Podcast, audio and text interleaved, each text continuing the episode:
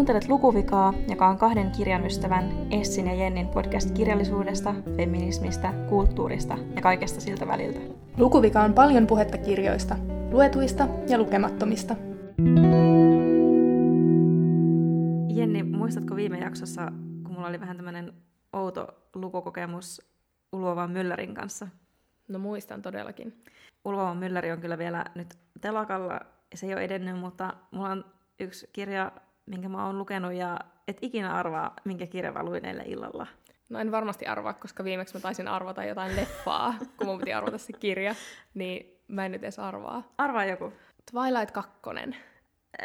No ei, mutta siis luin eilen illalla Sakarias Topeliukseen Linnäisten kartanon viheriä kammari romaanin vuodelta 1859. No tuota en olisi arvannut. Niin, mä itsekin vähän hämmästelen asiaa. Kuulostaa tosi kuivakalta. Tiedätkö, niin kuivalta kuin joku näkkileipä voi olla kuivimmillaan. Siis yllättävää kyllä, niin Linnäisten kartanon viheriä kamari, niin oli ihan silleen jees lukukokemus. No, kerropa vähän siitä. Joo, se on siis tämmöinen kauhuromanttinen kertomus, joka sijoittuu Linnäisten kartanoon. Linnäisten kartano on siis oikeasti olemassa, se on tuolla Mäntsälän huudeilla. Ja se kertoo tämmöisen Litov ja Lithau nimisten sukujen välisistä sukusalaisuuksista. Ja tässä on myös romantiikkaa, jännittäviä juonenkäänteitä, sukusalaisuuksia, kummituksia, ullakolle muurautuneita naisia ja kaikenlaista outoa. What's not to like? Niinpä.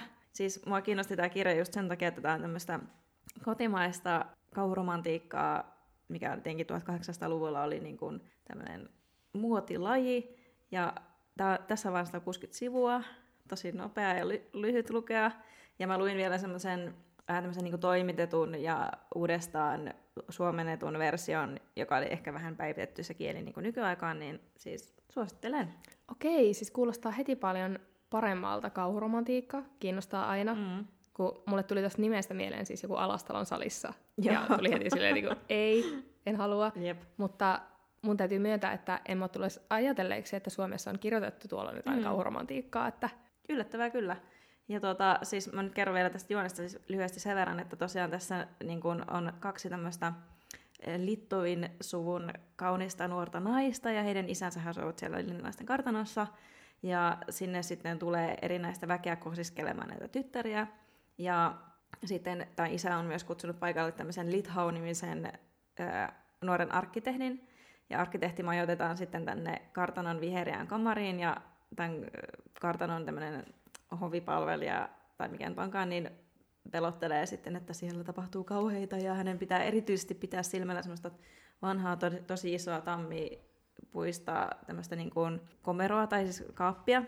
Ja sitten tämä arkkitehti menee sinne, että no eipäs tässä nyt mitään, minä hänen kummituksiin usko ja kappas vain. Siellä kynttilät vaihtavat paikkaa ja sitten kun tämä arkkitehti nukahtaa, niin kohtaan kylmä tämmöinen puhallus käy hänen poskeensa ja sitten kummitus on tullut sinne huoneeseen ja sitten se kummitus johdattaa hänet tänne komeron äärelle ja sitten sieltä löytyykin tämmöinen paperi, joka todistaa, että itse asiassa tämä Litov ja Lithau, niin he ovatkin niin kuin kytköksissä keskenään, koska nämä Littovit on siis tämmöisiä aatelisia ja nämä Lithaut ei. Ja itse asiassa tässä niin kuin talossa on muinoin asunut tämmöinen Littovin tämmöinen tyrannimainen isäntä, joka on siis ollut niin mustasukkainen vaimostaan, että ei antanut tämän vaimon siis liikkua mihinkään siellä talossa. Ja sen takia siellä on sellaisia salakäytäviä, koska se kyttäilee sitä vaimoaan joka paikassa, ja sitä vaimo sitten heittäytyi alas puutarhaan ja kuoli sieltä talon katolta. Okei. Ja sitten käy ilmi, että tämä tyrannimainen Littovin tämä kantaisä niin onkin oikeasti ollut siis Lithau, mutta hänen äitinsä on joskus mitähän se meni? Hänen äitinsä oli siis Lithau, mutta vaihtoi sitten tämän oman poikansa eli Lithaun ja sitten yhden Littovin identiteetit päikseen. Oh my god. Joten näistä köyhistä Lithausta tulikin Littoveita ja toisinpäin. Ja sitten tämä Lithau-niminen arkkitehti saa tämän selville sitä paperinpalasta, jonka se kummitus johdatti hänet sinne tammikaapille löytämään. Ja sitten tajuaa olevansakin ylhäissyntyinen, eikä vain alhainen papin poika, niin kuin hän on ollut. Mutta jos hän on tullut kosimaan sinne jotakin, niin onko hän sukua näille tyypeille? Ehkä jotain kaukaista, mutta mikäpäs se nyt.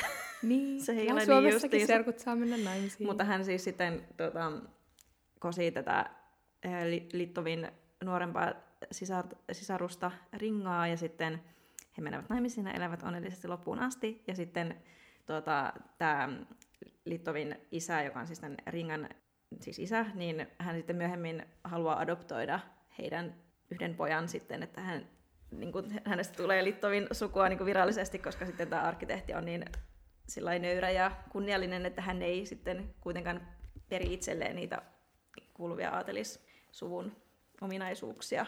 Okei, nämä sukuasiat sai mut hämilleen, mutta se mikä kiinnostaa on aaveet, kynttilät, jotka vaihtaa paikkaa, dramaattiset naiset, jotka heittäytyy alas kielekkeeltä. Mä nyt ehkä selitin tämän vähän silleen sekavasti, mutta joka tapauksessa niin suosittelen lukemaan. Mä ehkä myös spoilasin tämän niin kuin isomman twistin, niin kuin minulle itselleni on tyypillistä, mutta...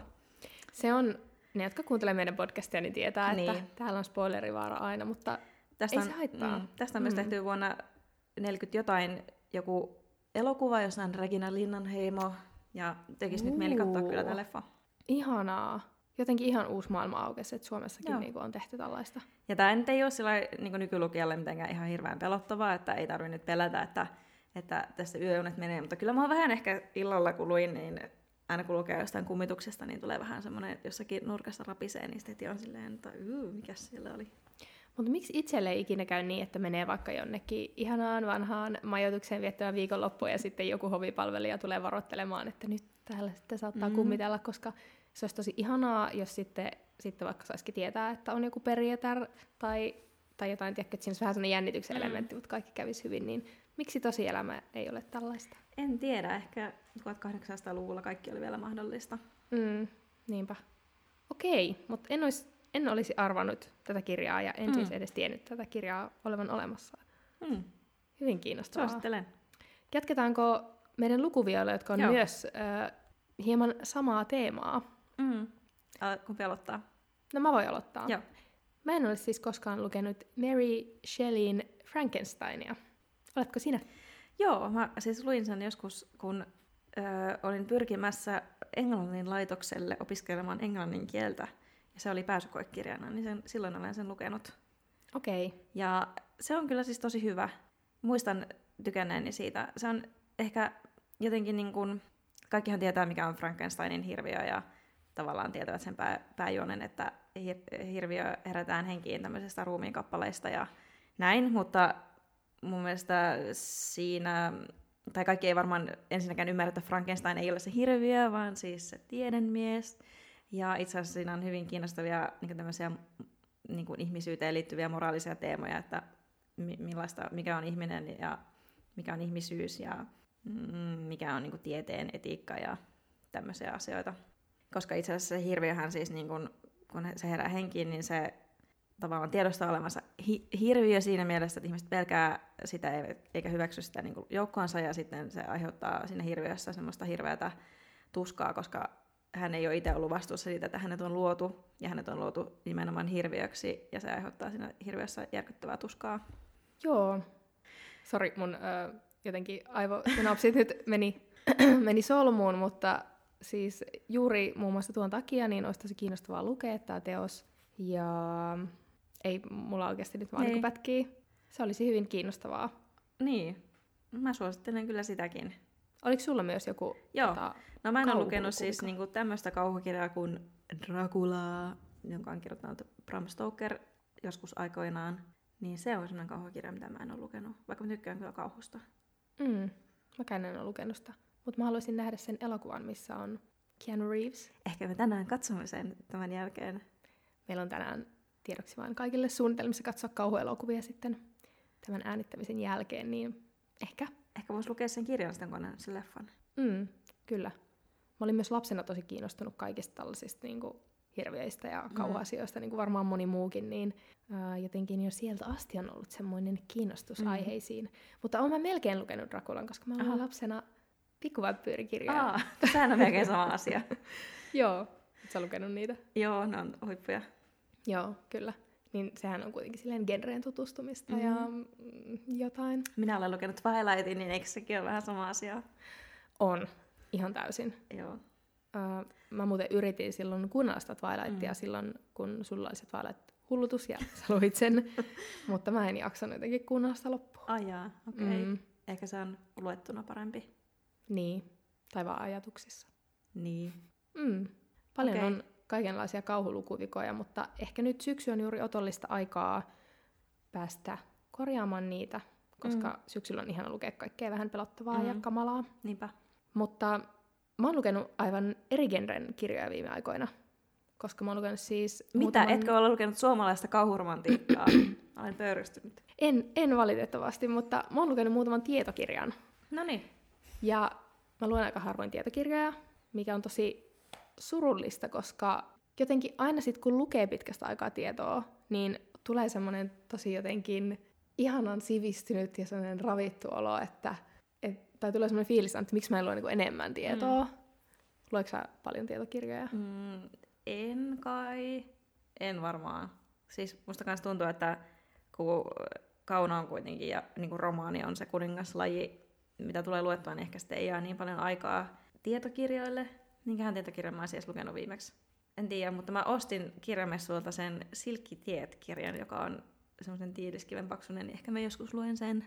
Joo, siis just tollaset niin kuin jotenkin yleissivistävät ja paneutuneesti tehdyt tietokirjat niin kiinnostaa nyt tosi paljon. Ja kyllä mä ehkä tietoa luen sen verran, että musta tuntuu, että nykyään tehdään myös paljon semmosia aika niin kuin populaareja tietokirjoja. Joo, siis mun niin kuin lempiasia tietokirjoissa on just semmoiset, missä näkyy myös kirjoittajan niin kuin henkilökohtainen suhde siihen asiaan, että niin kuin kerrotaan myös vähän niin kuin siitä, miksi on kirjoittaja kiinnostunut siitä aiheesta ja miten se on vaikuttanut hänen elämään. Semmoiset niin kuin hyvin kertovat tietokirjat on yleensä kyllä mun lemppareita. Joo, ja musta on tosi hyvä, että sellaisia tehdäänkin paljon, koska esimerkiksi nämä kirjat, mitkä mä oon nyt lukenut, niin nämä oli ehkä semmoista niin kuin aika raskasta tekstejä, ja juuri sen takia niitä ehkä tulee luettua niin harvoin, koska se oikeasti vaatii tosi paljon keskittymistä, ja mä en ainakaan sano sitä ehkä semmoiseksi, niin kuin, että kun luen vaikka kaunokirjallisuutta myös viihtyäkseni, niin en lue tietokirjallisuutta välttämättä viihtyäkseni, vaan sivistyäkseni. Mutta tosiaan tämä jotenkin herätteli mua siihen, että vitset pitäisi lukea niin kuin useammin myös tietoa, ja pitäisi myös yrittää lukea useammin semmoista oikeasti niin kuin, mä en tiedä mikä tällä olisi oikea termi, mutta semmoista ei-populaaria tietokirjallisuutta, vaan oikeasti semmoista niin kuin paneutunutta ja ehkä jopa semmoista vähän akateemistakin tietokirjallisuutta, niin siitä vaan tulee tosi hyvä fiilis ja sitä tulee tehtyä tosi harvoin.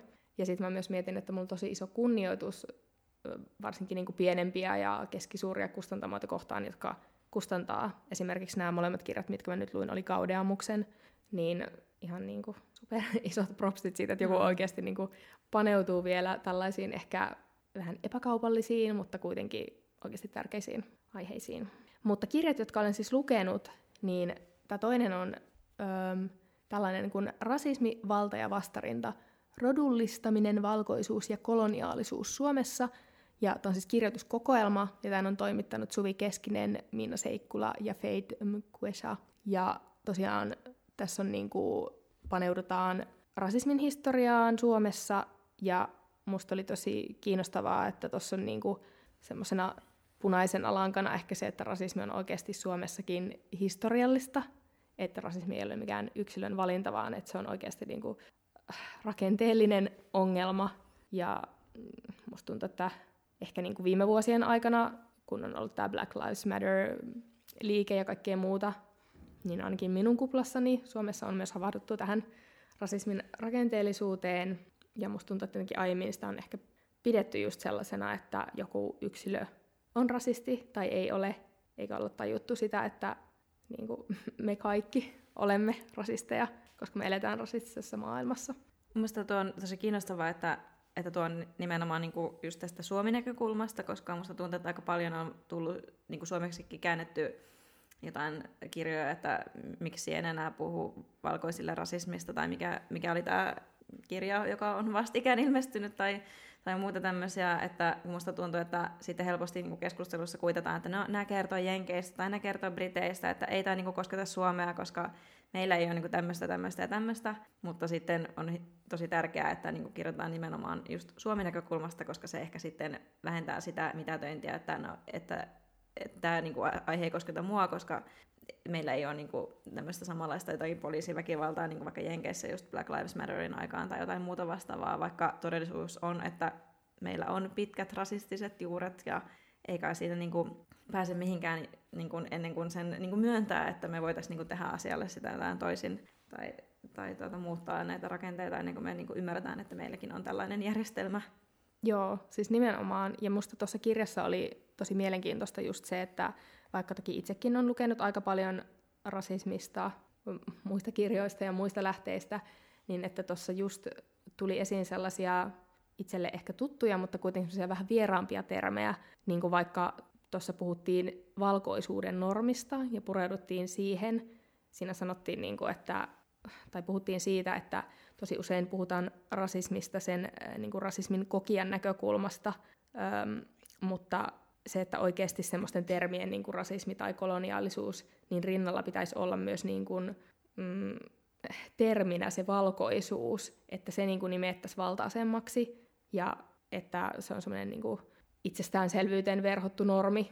Ja siinä sanottiin, että silloin kun se niin kuin nimeää ja erittelee sen valkoisuuden, niin se on vähän niin kuin riisuisi keisarilta vaatteet. Mm. Niin se oli itselle, koska lukee niin kuin valkoisen positiosta tätä, niin musta tosi tarpeellista, että sekin asema oikeasti nimetään ja siihen paneudutaan yhtä lailla kuin noihin muihin ilmiöön liittyviin termeihin. Ja toki siinä siis oli hyvä pointti myös se, että sitä valkoisuutta ei pidä liikaa korostaa, koska sitten saattaa taas olla, että se keskustelun keskiöön tulee taas se valkoisuus. Mutta että, täytyy sanoa, että kyllä se niinku oli itselle lukijana niinku tosi kiinnostavaa. Tai sitten tuossa vaikka on puhuttu just niinku, koloniaalisuuden historiasta Suomessa ja sellainen termi, joka oli mulle niinku, tai se ilmiö on tuttu, mutta mä en osannut nimetä sitä, oli niin kuin koloniaaliosallisuus.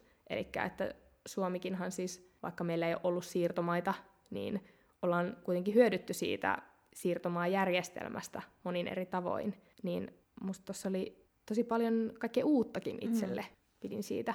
Niin, ja tuo varmaan valottaa just niitä, että rasismi tai kolonialismi ei ole pelkästään just sitä, että on hyödytty tai niin kuin pistetty joku toinen kansa tai maa valtio aisoihin ja sitten riistetty, vaikka toki niin kuin, onhan meillä niin kuin saamelaiset, että sekin on varmaan aika uusi keskustelu vasta, että miten niin kuin saamelaisia kansoja on riistetty ja se on niin kuin meidän se kolonialistinen häpeäpilkku varmasti Suomessa, mutta että just tämä, että tuo kolonialistinen osallisuus niin oli teillekin uusi termi, että sekin tavallaan niin kuin myöskin vaimentaa sen keskustelun ehkä, että no ei meillä Suomessa ole tällaista, miksi tästä niin kuin meillä Suomessa pitäisi puhua, kun pitäisi puhua, koska me olemme kolonialistisesti osallisia moneen tämmöiseen riistoon ja kauheaan asiaan. Joo, siis nimenomaan.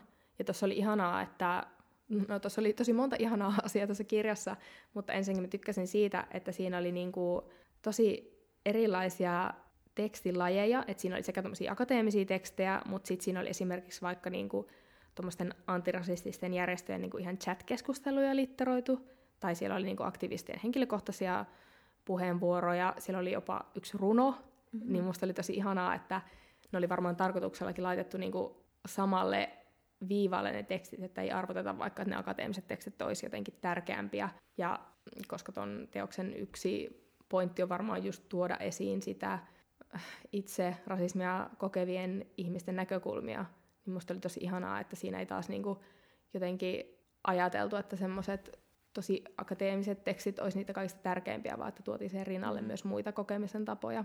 Ja siitä mulle itse asiassa tuli mieleen se, mä luin joku aika sitten sen Minna Salamin Aistien viisauskirjan, missä yksi iso teema oli se, että meidän yhteiskunnan tapa tuottaa tietoa on siis europatriarkaalinen, eli että usein ajatellaan varsinkin länsimaissa, että jotenkin ainoa tapa tuottaa tietoa on tällainen akateeminen ja mitattavuuteen perustuva, mutta musta tuossa kävi tosi hyvin ilmi, että on myös erilaisia tapoja tuottaa tietoa, että vaikka niinku se runo oli hyvä esimerkki, taide ja sen herättämät tuntemukset, niin myös sillä tavalla voidaan tuottaa tietoa.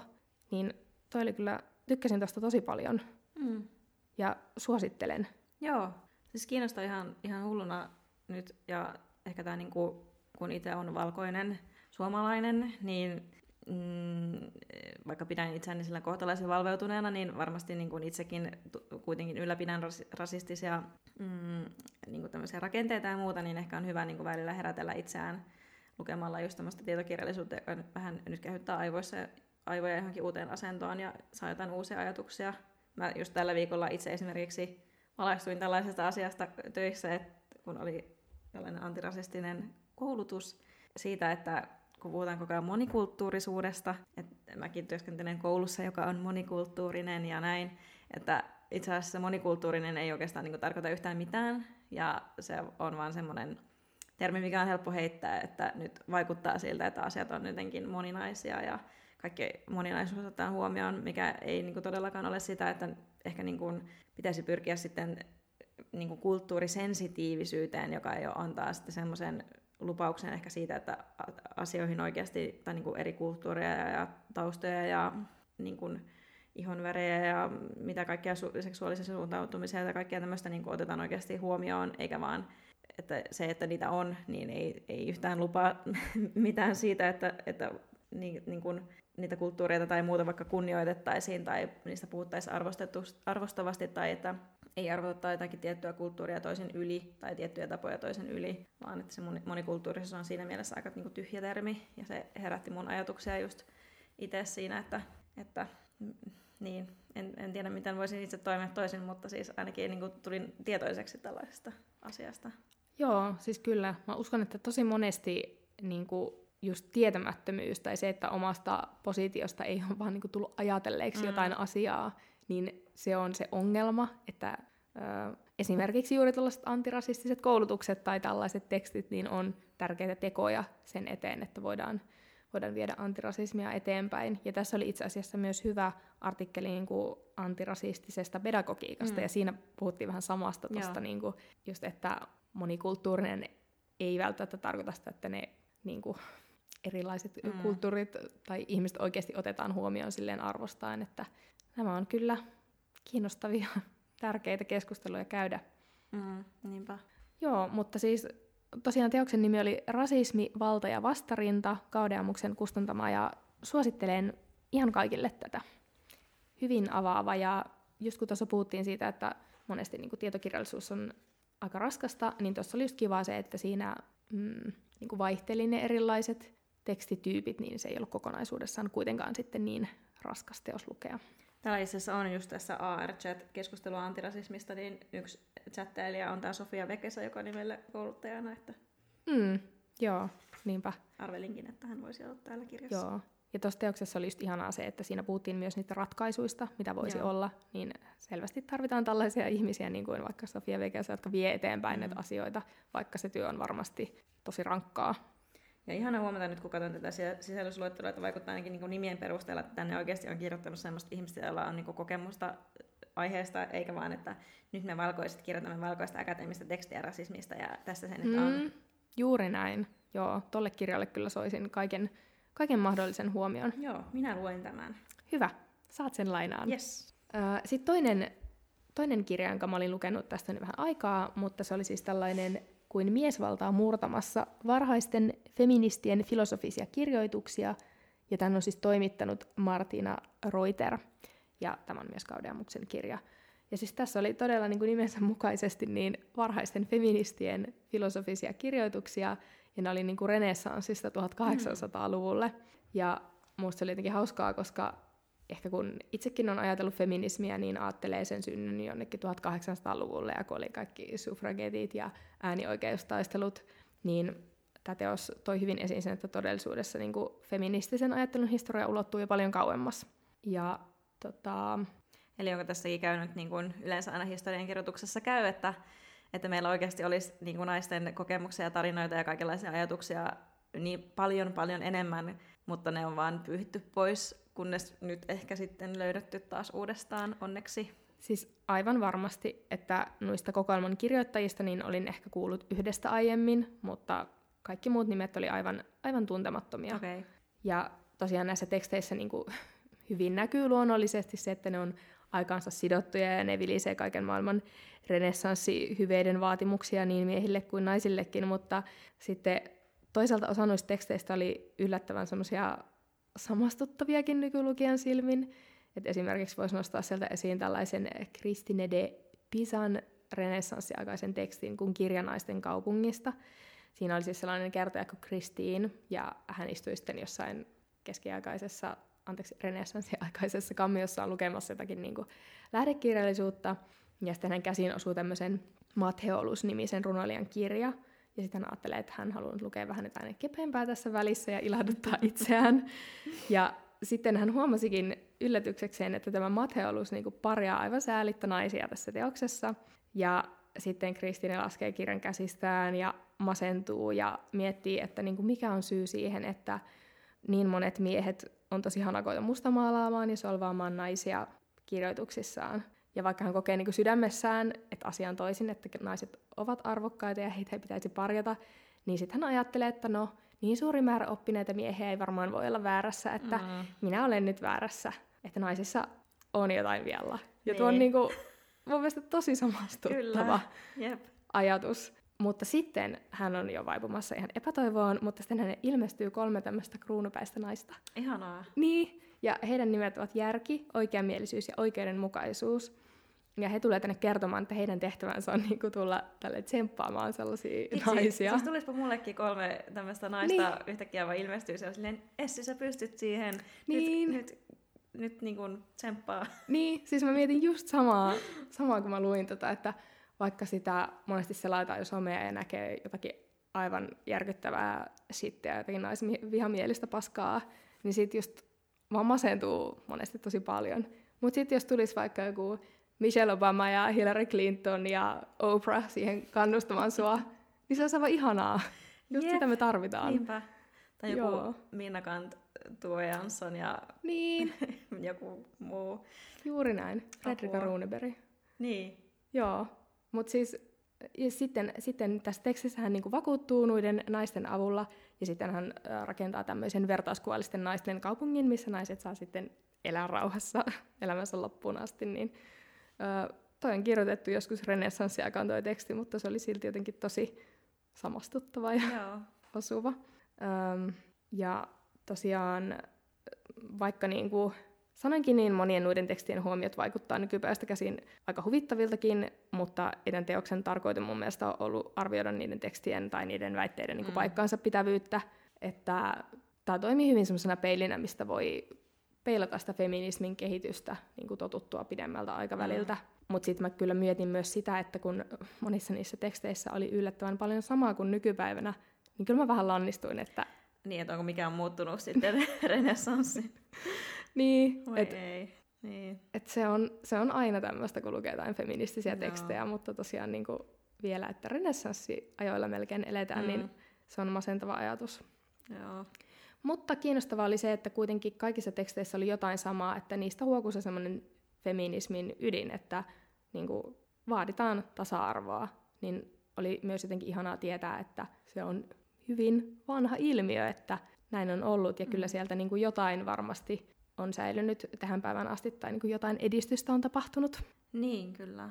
Mulla tuli jotenkin mieleen tässä, nyt kun mä aloin miettimään, että mitä tietokirjoja mä oon lukenut tänä vuonna, niin kun mä alkuvuodesta luin tämän Sofian sisaret, filosofian historian vaikuttavat naiset, että nyt kun vertaan niin kuin tuota kirjaa ja tätä kirjaa, no ensinnäkin tämän oli toimittanut tai kirjoittanut Torsti Lehtinen, joka on siis mies tietenkin, niin sitten musta oli jotenkin huvittavaa silloin, kun mä olin silleen, että että naisfilosofit, että onpas kiva lukea nyt näistä, niin kun filosofia kuitenkin on semmoinen ajattelun kuningaslaji, että kyllä varmasti niin naisillakin on ollut näitä filosofian ajatuksia ja maailman sivuun, ja niin on ollutkin, ja tietenkin historiankirjoitus heidät on sivuttanut, mutta musta oli jotenkin niin kuin naurettavaa tässä kirjassa, että kun näitä naisten elämää esiteltiin, niin kerrottiin hyvin tarkasti, että kenen kanssa he olivat naimisista tai montako lasta heillä oli ja mitä he tekivät, niin kuin kuka oli rakastunut kehenkin ja Ja tietenkin jännä, että kun mies kirjoittaa naisesta, niin sitten helposti tulee tämmöinen niin kun myös se kodin piiri sitten mukaan ja kaikki tämmöiset, että... niin. Kyllä, joo. Että tuo kuulostaa jotenkin tosi freshiltä tuo kirja, mistä nyt itse kerroit, että tuokin kiinnostaa ja menee kyllä heti lukulistalle. Joo, Myös sitä voin suositella kaikille. Eli Miesvaltaa murtamassa oli teoksen nimi. Ja sitten kun mä mietin näitä tietokirjoja, niin nyt mä ajattelin, että nyt mä tsemppaan ja mä haluan oikeasti lukea vähän enemmän tietokirjaa, niin mulla olisi muutama vinkki. Okay. Tai mä kerron, mitä mä aion itse lukea, mutta kerro. Muillekin. Kiinnostaa. Joo. Mä haluaisin lukea ton Markku Henrikssonin Tähtilipun maa, Yhdysvaltain alueen historiaa. Meinaatko uskaltaa, koska se on niin helvetin iso järkele? Se on tosi paksu, mutta mua kiinnostaa ihan hulluna se aihe. Ja ennen kuin se kirja ilmestyi, niin mä sanoin mun puolisolle, että siis monesti, että mä haluaisin lukea tommosen yleistajuisen teoksen Yhdysvaltain historiasta, koska mä oon aina jotenkin kiinnostanut Yhdysvallat, kun se on niin outo paikka. Se on helvetin outo paikka. Se on siis niinku valtio, joka perustuu kansanmurhalle ja orjuudelle, ja ihan helvetin rasistinen valtio, joka perustuu näille asioille. Ja sitä me ihaillaan sitä niinku sillai, jossain joku populaarikulttuuri ja kaikki, niinku, mikä sieltä on tullut, niin on niinku meidän kaikkien ykkösjuttu. Ja Yhdysvaltain niinku, joku tunnussana on varmaan vapaus. Jep. Ja kun miettii sitä historiaa, niin se on jotenkin ihan käsittämätöntä. Niin ja sitten toinen puoli, mikä kiinnostaa, on esimerkiksi se, että kun seurataan Yhdysvaltain vaaleja, niin mä en vaan ymmärrä niin kuin sitä systeemiä, millä vaikka joku presidentti valitaan. Tai miksi jokaisessa osavaltiossa on eri lait. Tai niin kuin, tiedätkö, se on niin käsittämätön kokonaisuus, että mä jo aiemmin sanoin, että mä haluaisin lukea. Ja nyt tää tuli kuin tilauksesta. Valitettavasti se on hieman liian pitkä mulle, mutta mä silti ajattelin yrittää. Että pitäisikö mä perustaa sellainen lukupiiri, että jokainen ottaa siitä jonkun 100 sivua niin kuin siipaleen ja lukisi sen ja sisäistäisi sen. Ja sitten pidetään sellainen paneelikeskustelu. Kyllä. Mä oon tehottanut näitä paneelikeskusteluja tänään monta kertaa, mutta siis, että jokainen esittelee sen oman osuuden ja sitten ollaan silleen, että ahaa, okei, nyt mä ymmärrän. Toi koska sitten kaikki voisi lukea vähän, mutta kaikki saisi sen. Vähän niin kuin tämmöinen yhteistoiminnallinen tapa oppia asioita niin kuin koulussakin, että tämmöisessä kotipiireissä opiskellaan jokainen asia ja sitä opettaa toisille. Eli meille saa ilmoittautua kaikki, jotka haluaa tulla tähän lukupiiriin mukaan. Montakaan sivua siinä olisi, että musta tuntuu, että 1000 ainakin. Niin, eli joku 10 henkeä voisi olla. Kyllä. Ehkä me voitaisiin jopa niinku moderoida tätä lukupiiriä silleen, että me ei lueta mitään, vaan me tullaan kuuntelemaan sitten se lopputulema. Tai sitten pitäisi ehkä hankkiutua Markku Henrikssonin kanssa puheisiin, että hän voisi tiivistää tämän kirjan. Jäädään miettimään, mikä on paras tapa. Joo. Toinen, minkä mä haluaisin lukea, on tämmöinen kuin Voudin tileistä veroparatiiseihin, Antti Kujalan kirjoittama. Tämä kertoo siis verotuksen historiasta. Koska okei. Mä tiedän, että kuulostaa hirveän kuivalta, mutta siis verotus on mun mielestä myös aivan sairaan mielenkiintoinen asia. Että miten se on syntynyt ja miten se toimii ja mikä olisi niinku paras tapa järjestää verotus. Koska kaikki aina purnaa siitä. Totta. Niin kiinnostaa tää. Toisaalta kyllä itse niinku rakastan veroja, koska niin kun se on hyvinvointivaltion perusta. Siis samoin, mutta haluaisin tietää niistä enemmän tosi paljon.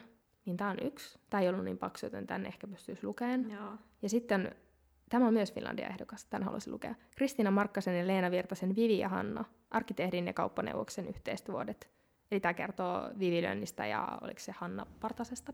Ja he ovat siis olleet tällaisia itsellisiä naisia, jotka niin kuin on tehnyt yhdessä työtä pitkään ja he olivat niin taloudellisesti vapaita ja tekivät toimia yhteiskunnan eteen, niin musta jotenkin ihanaa, kun mekin ollaan täällä parjattu sitä, että naiselämäkertoja on tosi vähän ja no tilanne on edelleen varmasti se, mutta musta tuntuu, että se on vähän parantunut ja ihanaa, että tääkin on saanut tosi ison huomion tänä syksynä tää kirja, niin ehkä asiat voivat parantua ja olisi kiva, jos tuokin vaikka voittaisi Finlandian. Se olisi tosi ihanaa. Niinpä. Nostetta. Kyllä, mut joo.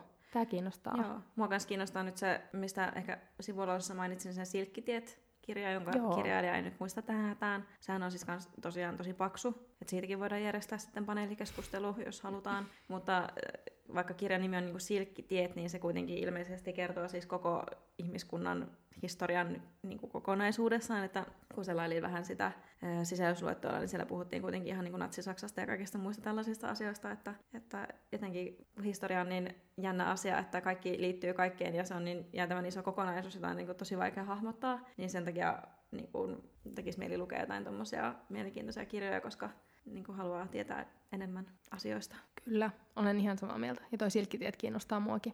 Luessa se Amerikan, eikö Tähtilipun alla, niin mä luen Silkkitiet ja sitten keskustellaan siitä seuraavan kerran podcastissa. Joo, mulla on kauhistunut ilme, mutta Se olisi kyllä tosi ihanaa. Mm. Ehkä se voi olla tämmöinen pitkän aikavälin tavoite. Joo. Mutta semmoista asiaa mulla oli tietokirjoista ja olen nyt taas ihan uudella tavalla kiinnostunut niistä. Mm. Mullakin tuli nyt semmoinen innostus kyllä. Mm. Mutta ennen kuin me aletaan lukemaan tietokirjaa, niin pitäisikö meidän kuitenkin tunnelmoida syksyä ja siirtyä katsomaan kauhuelokuvia? Tehdään niin. Kiitos kaikille, kun kuuntelitte. Kiitos. Hei.